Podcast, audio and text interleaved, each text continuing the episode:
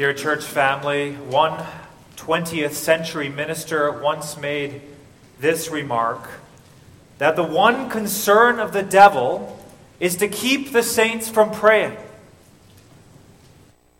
He fears nothing from prayerless studies, prayerless work, prayerless religion. He laughs at our toil, he mocks at our wisdom, but he trembles when we pray. And we know this must be the case because our Lord himself teaches us in the book of James that the effectual, fervent prayer of a righteous man availeth much. And yet, and perhaps I speak only for myself, but our prayer times, whether our personal prayer times or our family prayer times or our church prayer times, have a great tendency to lose focus, to lose energy, to lose warmth, to lose urgency, to lose purpose. In fact, at times, prayer in our lives can be something of an appendix to our lives. Corrie ten Boom, when thinking about this subject, asked a very important question in a very good way. She said, is prayer your steering wheel or your spare tire? Is prayer your steering wheel or your spare tire? In other words, is prayer an integral mechanism to the way you steer your life? Or is it something you only pull out when trials force you to pull it out? We have to confess, I think, that prayer, at least deep, heartfelt prayer to God, is often something we only come to when forced to come to it. And so this afternoon, as we spend our time around the Word of God, I want to take this time to meditate upon the prayers of a man who was clearly controlled by prayer.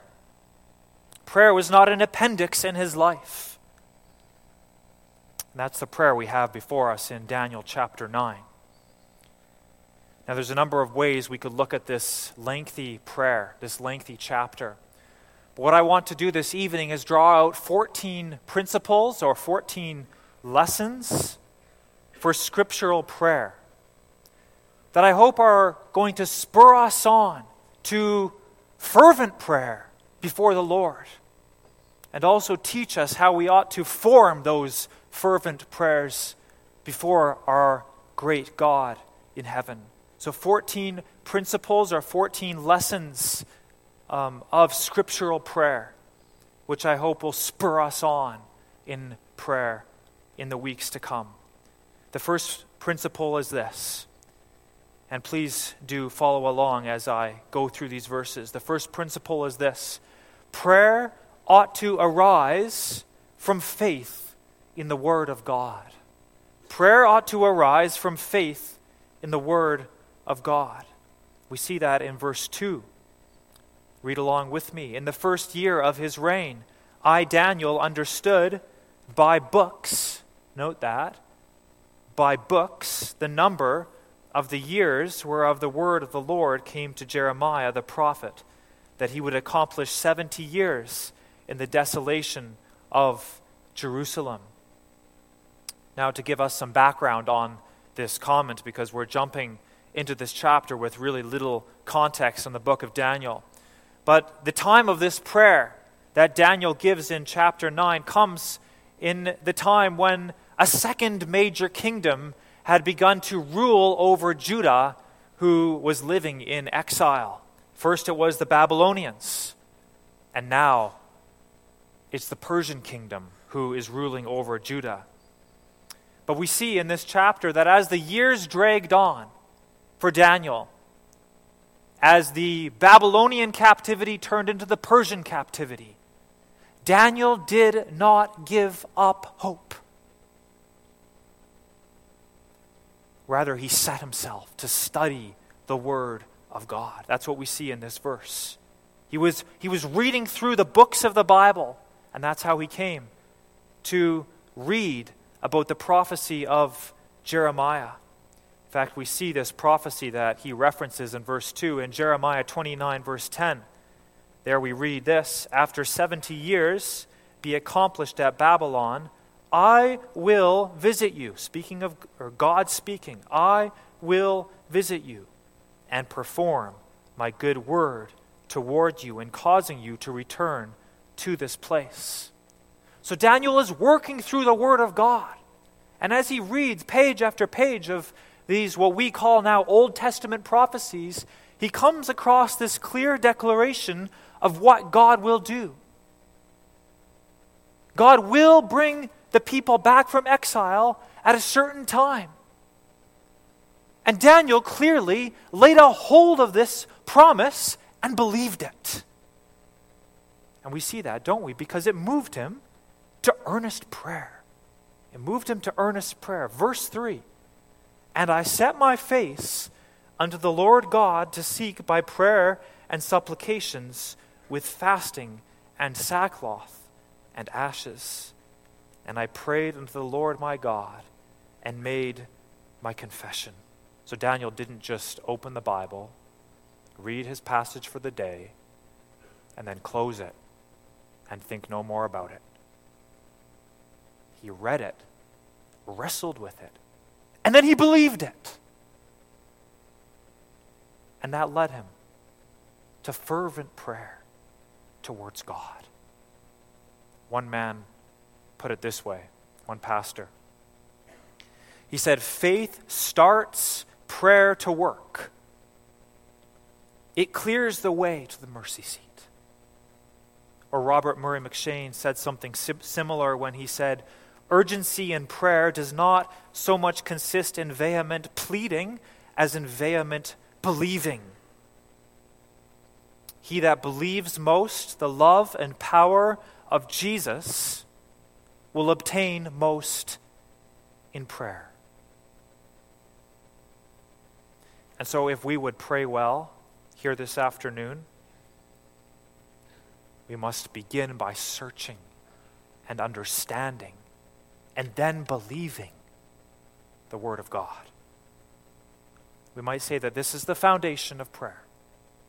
If we don't have the Word of God as the foundation in our prayer, not only will we not pray for what is right, but we will not pray in a way that is persuasive towards God, if I can put it this way. God loves to have His words prayed back to Him. He values His thoughts more than He values our thoughts. And so prayer, at its foundation, must begin with faith in the Word of God. That's the first thing. And then secondly, prayer ought to be intentional. Prayer ought to be intentional. Notice how Daniel describes his preparation for prayer in verse 3. Children, perhaps you can read those few words as I read them. He says, "I set my face unto the Lord God." Interesting expression. I set my face. What does that mean? Well, the word for set there is the word for to give something or to put something into place. So Daniel is literally putting into place a posture of direction towards God. There's an intentionality, a purposefulness about how he began this prayer. This wasn't just a haphazard prayer that Daniel just jumped quickly into and then jumped quickly out of. Daniel is purposeful in his prayer. And this doesn't mean, of course, that those little prayers that we shoot up to God throughout the day are wrong. Those are very good. We ought to do that. But we ought to also have times of intentional prayer, times where we are purposefully setting our face towards the Lord, such that the Lord looks upon us and says, "This child of God, this individual longs to speak with me, longs to have answers from me. This individual is diligent in seeking my face. You could think about it in terms of a marriage. It's good, isn't it, to have times where with your spouse where you compliment each other in little compliments, or you make small requests, little times of fellowship together. But it's good also to have times set aside of fellowship where you can really have good, deep conversations together. It's the same way with prayer. We need to have set times of intentionality in our prayer towards God. And then thirdly, prayer ought to be done with great humility. Prayer ought to be done with great humility. We see this in verse 3, where we read this, that Daniel set his face to God to seek by prayer and supplications with fasting and sackcloth and ashes. Now, we don't have time to go into all the details of what was going on here, but clearly Daniel was deeply humbled. He was deeply humbled by the state of his nation. He was deeply humbled as he read his Bible. He didn't come to God with pride and say, "Lord, why have you not yet brought your people back to the promised land? Lord, why have you not done this? Don't we deserve to be brought back? It's been a long time." He doesn't say that. He humbles himself with fasting, with sackcloth, with ashes. He doesn't debate God. He doesn't debate God's choices. But his heart was broken by the sins of his people. Broken, as we see later on, by the sins also of his own heart. Daniel really had the heart of prayer that David had in Psalm 123. David says there these words, "As the eyes of servants look unto the hand of their masters, and as the eyes of a maiden unto the hand of her mistress, so our eyes wait upon the Lord our God, until that he have mercy upon us." So prayer ought to be done with great humility. And then fourthly, prayer ought to be done with sincere and warm hearts before God. Prayer ought to be done with sincere and warm hearts before God. Verse 3 that we just read part of makes this clear, doesn't it? Daniel's heart was so moved that he deprived himself of food. He deprived himself of comfortable clothing. He afflicted himself to prove to God, in one sense, that he was sincere. He was genuine in his desires towards God. Daniel didn't pray because he felt coerced to pray. He didn't pray out of guilt. He didn't pray to set an example for others. He didn't pray just because it was the right thing to do.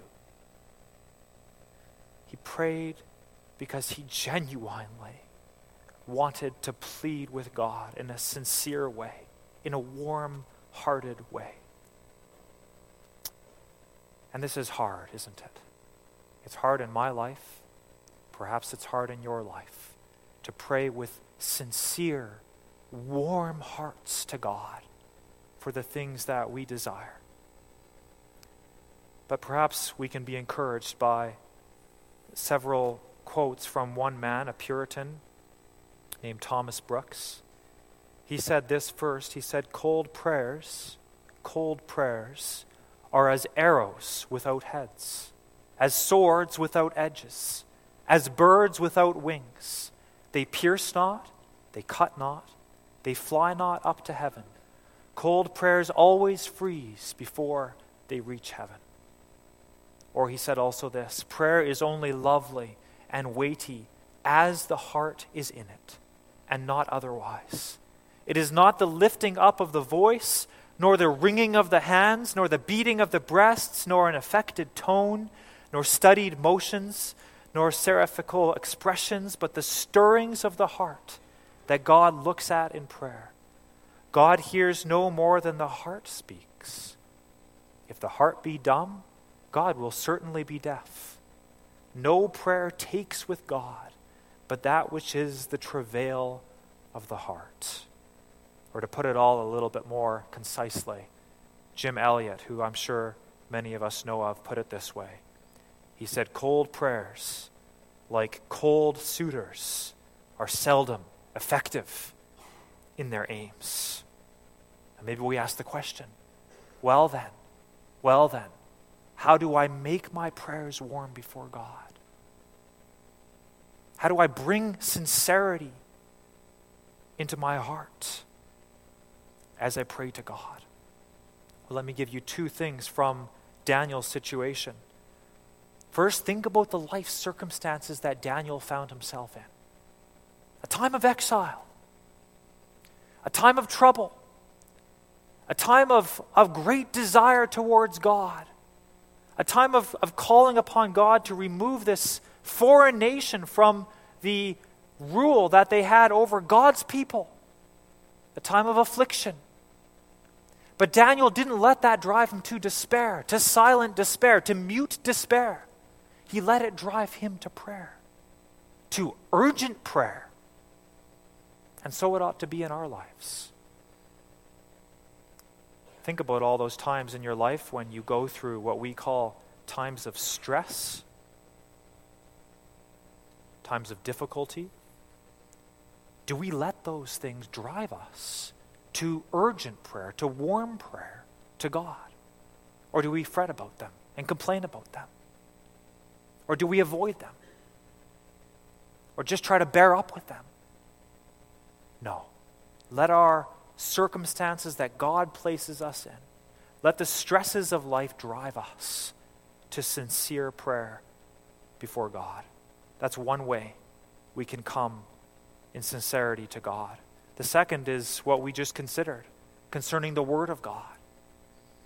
How else better to warm our hearts, to pray sincerely before God than to be in the Word of God? I'm sure you've found it. If you know the Lord Jesus Christ, it's when you are in the Word of God, when you begin to wrestle with His promises and lay a hold of His promises, that your prayers begin to warm up, that your heart begins to ascend towards God in prayer, in real prayer, prayer that doesn't just hit the ceiling and bounce back down. So be in the Word of God. I might put it this way to you. Be busy warming your hearts in the furnace of God's Word, that your prayers might then wing their way towards heaven. And then fifthly, prayer ought to be made with an attitude of reverence. Prayer ought to be made with an attitude of reverence. Look at how Daniel addresses God in verse 4, the middle of verse 4. O Lord, the great and dreadful God. O Lord, the great and dreadful God. That word dreadful there is a word that comes from the word to fear, to fear. So Daniel entered the presence of God, not casually, but with reverence. He recognized that he was not just entering the presence of another man. He was entering into the presence of God Himself.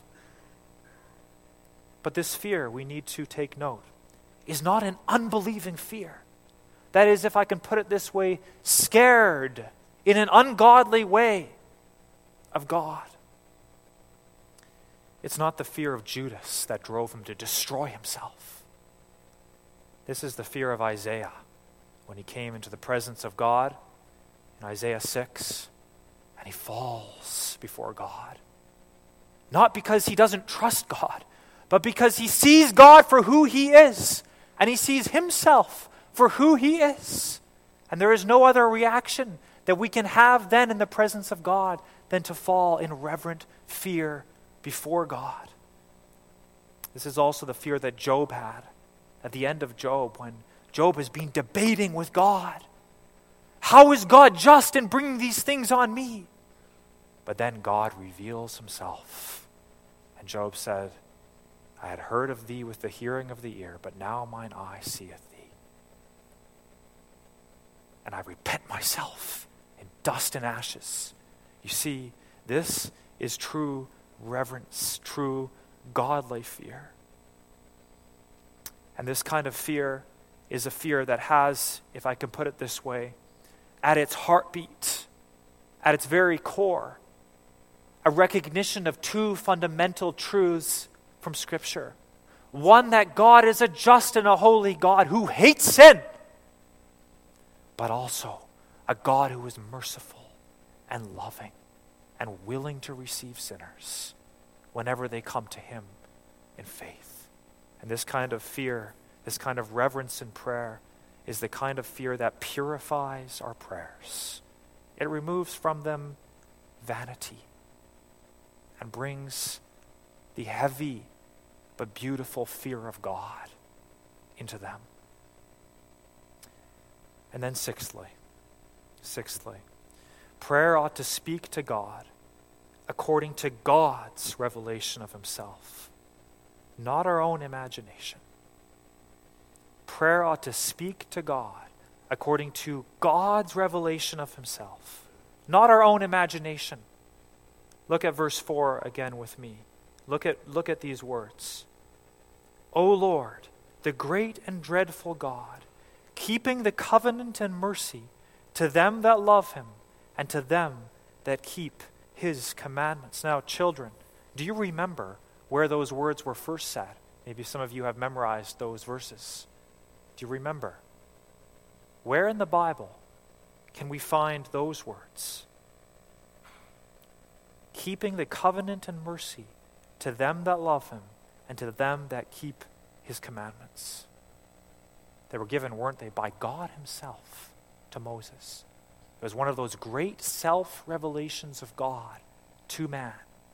And Daniel comes to God, and instead of making up his own approach to God, he comes to what God has said about Himself, and he brings it back to God.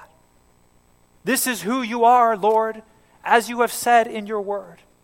O Lord, the great and dreadful God, keeping the covenant and mercy to them that love Him and to them that keep His commandments. And so prayer ought to speak to God as God reveals Himself to us. And that doesn't mean, of course, that we need to always use the precise words of Scripture, but it means that the concepts that we use, the truths about God, ought to be rooted in the Word of God.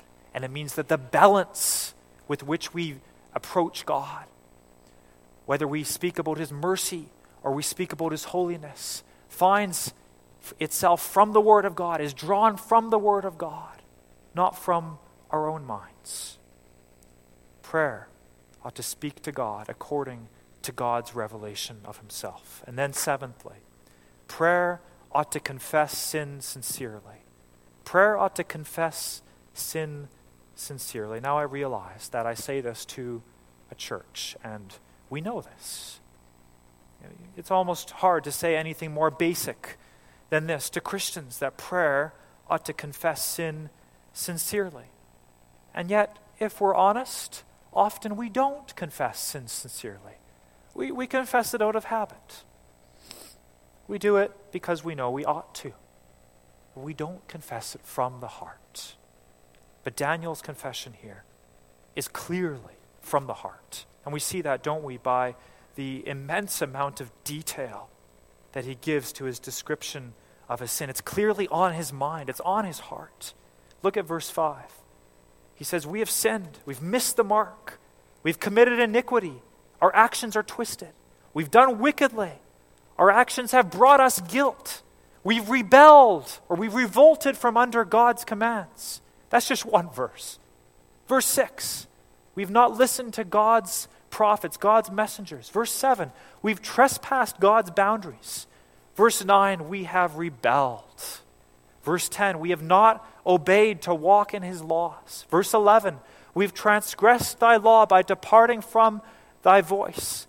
Also, we've sinned against Him. Verse 13, he mentions his iniquities. Verse 15, we've sinned, we've done wickedly. Verse 16, he speaks of our sins and of the iniquities of our fathers. Daniel is, if we will, droning on, except it's not droning. It's coming from his heart. He's speaking of it much because it lies much on his heart. His heart is full, and so his words are many. So we shouldn't be afraid in our prayers to speak about the details of sin that we have committed, not in a morose way, not in a depressing way, but in a way that acknowledges the terribleness of sin, all of the details of our sin, and brings it all before God, that God might wash it all away in the blood of the Lord Jesus Christ. And so prayer ought to be confessed specifically and sincerely. And then eighthly, prayer ought to be done not just personally, but also with a corporate mindset. Not just personally, but also with a corporate mindset. Look at verse 5 again. Notice what he says. He doesn't say, I have sinned and committed iniquity. Nor does he say, they have sinned and committed iniquity. What does he say? Children, what's the word there? What's the pronoun? We have sinned. We have sinned. You see, although Daniel himself, by and large, had been faithful before his God, he had been a wonderful example to the people of God. Still, Daniel sees himself as tied to the people of God by bonds of covenant love. So he doesn't draw a distinction. He doesn't point the finger. He says, we have sinned. That the people's sin became his sin. Their troubles became his troubles. The judgment that had fallen upon them became his punishment. Really, Daniel stands here as a type of Christ in his mediating work, his intercessory work for his people. And so we have to ask ourselves, don't we? Do we pray in this way? In our churches, in our families, our friend groups, our Bible studies? Do we pray in such a way that we don't reject these other people who we see as worse than us and pray for them as if we're entirely separate from their struggles and their sins? Or do we pray like Daniel? We have sinned. To put it another way, do we act like that man in the New Testament that Christ spoke of that said, God, I thank thee that I'm not as that other man? Or do we say with the publican, Lord, be merciful to me, a sinner, and also to us. Lord, be merciful to us, sinners. So prayer needs to be done not just personally, but also corporately. And then ninthly, prayer ought to be done remembering the covenant bonds that tie us to God. Prayer ought to be done remembering the covenant bonds that tie us to God. If you read, maybe you can do this afterwards, but if you read through verses 7 through verse 14, you'll notice that Daniel's prayer, the way in which Daniel pours out his heart to God, is formed in the light of the covenant. It's formed in the light of the covenant law that God had given. The covenant requirements, but also in light of the covenant love that God had promised. Daniel's prayer is fully informed by the covenant. And to get a little bit into the details, you notice here that as he makes his conclusion on the state of Israel, he doesn't conclude that God has been too harsh on them. He says, no, it's according to what we had agreed. It's according to the covenant. God was just in bringing this punishment on Israel. Verse 7, to us belongs confusion of face. To God belongs righteousness. God is just in what he is doing. So he informs his prayer with the covenant in terms of the covenant requirements. But then also look at verses 7 through 9. Particularly verse 9, to the Lord our God belong mercies and forgivenesses, though we have rebelled against him. So he brings in the law, the covenant law, but also, O Lord, to you belong mercies. He admits his guilt because of the covenant, but he lays hold on the covenant mercies of God. This is the way to pray to a covenant-keeping God. And then tenthly, prayer ought to be done with sincere concern for the Lord's reputation. Prayer ought to be done with sincere concern for the Lord's reputation. Notice that in verses 15 through 19. We might describe those verses as the heart of Daniel's request to the Lord. And his concern here is very much for Judah's well-being. He cares deeply about them. But he presents his request to God in the proper order. He begins with God's name, with God's reputation, with God's kingdom as the main thing. You look at verse 15. He makes mention of God's fame in his first deliverance of Israel. Verse 17 and verse 19, he makes his appeals on behalf of the Lord's person for his sake. Verse 18 and 19, he asks on behalf of the Lord's name.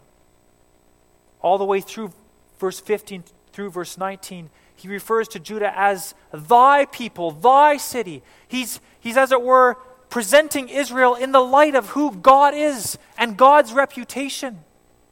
Daniel recognizes that in God's mind, even though the salvation of his people is paramount, still the glory of God rises still higher. And so Daniel presents his prayers in the light of God's name and God's reputation. And Daniel does this also because he knows this. He knows the way in which God thinks. Maybe that sounds funny to us, but we ought to speak to God according to how God thinks, how God acts. We see this all through Scripture, that those who truly knew God prayed in relation dominantly to the glory of God, or at least finally to the glory of God. If you look back to God's deliverance of Israel from Egypt, why does God say that he delivered Egypt? Yes, he did it because he loved his people. But what's the constant refrain through those passages? In relation to Pharaoh, it was that Pharaoh would know that he was God and there was none else. Or you look through the chapters and books after Exodus. Why did God drive out the nations? Yes, it was for his beloved people. But even above that, was that his glory might fill the earth as the waters cover the sea. And so what could be better for us? What could be better for us than to pray in light of the fact that God's name ought to be glorified above all, and to plead with God even upon the basis of his name being glorified. Lord, help me in this area that thy name might be glorified. You see, this is a persuasive argument with God because he loves to see his glory filling the earth. Thy kingdom come, thy will be done, we pray, on earth as it is in heaven.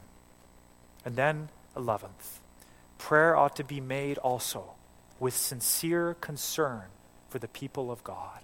Prayer ought to be made also with sincere concern for the people of God. And so Daniel's paramount love was for God and for God's glory. But at the same time, he loved this people of Judah.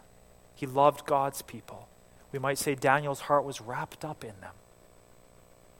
There was no disconnect between Daniel and the people of Judah. And this is, again, a beautiful picture of the love of the Lord Jesus Christ for his people. Not separate from his people, but he prays for them as those who are his, those he dearly loves. And what an encouragement also for us as we look around us in our pews, at the people I trust we love, to bring also them before God. Not out of duty primarily, but because you love them. This is how Daniel prayed. This is also how we ought to pray. And then 12th, prayer ought to be made with an awareness that we are immediately heard. Prayer ought to be made with an awareness that we are immediately heard. Look at verse 23 if you have your Bible's still open. There the angel says, at the beginning of thy supplications, at the beginning of thy supplications, the commandment came forth, and I am come to show thee, for thou art greatly beloved. We might say that Daniel's prayer immediately pierced into the throne room of God. It was at the very beginning of Daniel's supplication that he was heard. It was at the very beginning that he was sent, the angel was sent forth. And we read of this as being part of the character of who God is. Isaiah 66 verse 2 says this, "But this is the one to whom I will look, he who is humble and contrite in spirit, and who trembles at my word." So prayer ought to be made with an awareness that we are immediately heard. And then 13, prayer ought to be made with a willingness to wait for God's full answer. It ought to be made with an awareness that we're immediately heard, but also with a willingness to wait for God's full answer. So we notice that, don't we? The angels sent immediately to answer Daniel's prayer, but then when God gives his answer, he doesn't give Daniel exactly what he wants right away. What's his response? Daniel asks for salvation, that God would relent, but what's God's response? Verse 24, 70 weeks are determined upon thy people and upon thy holy city to finish transgression. In other words, there was going to be a time of waiting for Daniel. Daniel, yes, your prayer has been heard, but I will have you wait until my perfect timing is accomplished. We need to be aware of this, don't we, as the people of God, that God does not work on our timetables. Just because we feel something is ultimately urgent does not mean God sees it as ultimately urgent. Thomas Brooks, who I quoted earlier, says this about God's answers to prayer. He says, "You must distinguish between delays and denials. God may delay us when he does not deny us. He may defer the giving of a mercy, and yet at last give the very mercy begged." So prayer ought to be made with a willingness to wait for God's full answer. And then 14, and lastly, prayer ought to be made looking for a gospel-informed response. Prayer ought to be made looking for a gospel-informed response. Now, I think it's fair to say that whenever we pray for something, whenever we make requests to God for something, we are asking God for lowercase s, salvation from something or from someone. When we pray for healing, we are looking for salvation, lowercase s, from our state of sickness. Or children, if there's a situation at school, maybe someone is giving you a hard time there, and you ask God to help you, you are really praying for salvation, lowercase s. And so our prayers are filled, aren't they, with these requests for lowercase s salvations from God. And Daniel also had made this request for a lowercase s salvation from God. He was looking for the physical restoration of Judah to the country from which they came. A good request, and yet a lowercase s salvation request. But look at how God answers him. Look at how God answers him, and also how God answers us ultimately. The angel, the messenger of God, points Daniel to Jesus Christ. He points Daniel to Jesus Christ. What else could he be speaking of in verse 24 than Jesus Christ? He speaks of an end of sin, Jesus Christ. Reconciliation for iniquity, Jesus Christ. And everlasting righteousness, Jesus Christ. And the anointing of the Most Holy, Jesus Christ. And so we actually see a principle here. that runs throughout Scripture, that although it's wonderful, it is good, it is necessary, we must do it, to pray for lowercase s salvations in all the circumstances of our lives. We must remember that God's ultimate answer to our request does not come in the physical healing or in the financial help or in the relational help. These things are good, and sometimes God does provide these things as pictures of his mercy. But the ultimate answer that we must all look forward to is the salvation, the salvation in Jesus Christ. You see, if we focus our prayers only on the lowercase s salvation, then we will be disappointed. We will start to argue with God. God, why aren't you giving me what I need? And God's reply to you is A, I have my own timing. And B, look to the Lord Jesus Christ. You see, we might receive healing here on this earth if we're struggling with sickness, and yet death will still come. We might have a relational situation solved, but sin causes relational stress our whole life, and so on and so forth. But if we have our framework of prayer properly oriented to look to the capital S salvation in Jesus Christ, then we can wait with patience upon the Lord. Then we can pray with expectancy, but also dependency upon God to provide exactly what we need in exactly the right time. And so to bring this all to a conclusion, we can put it this way.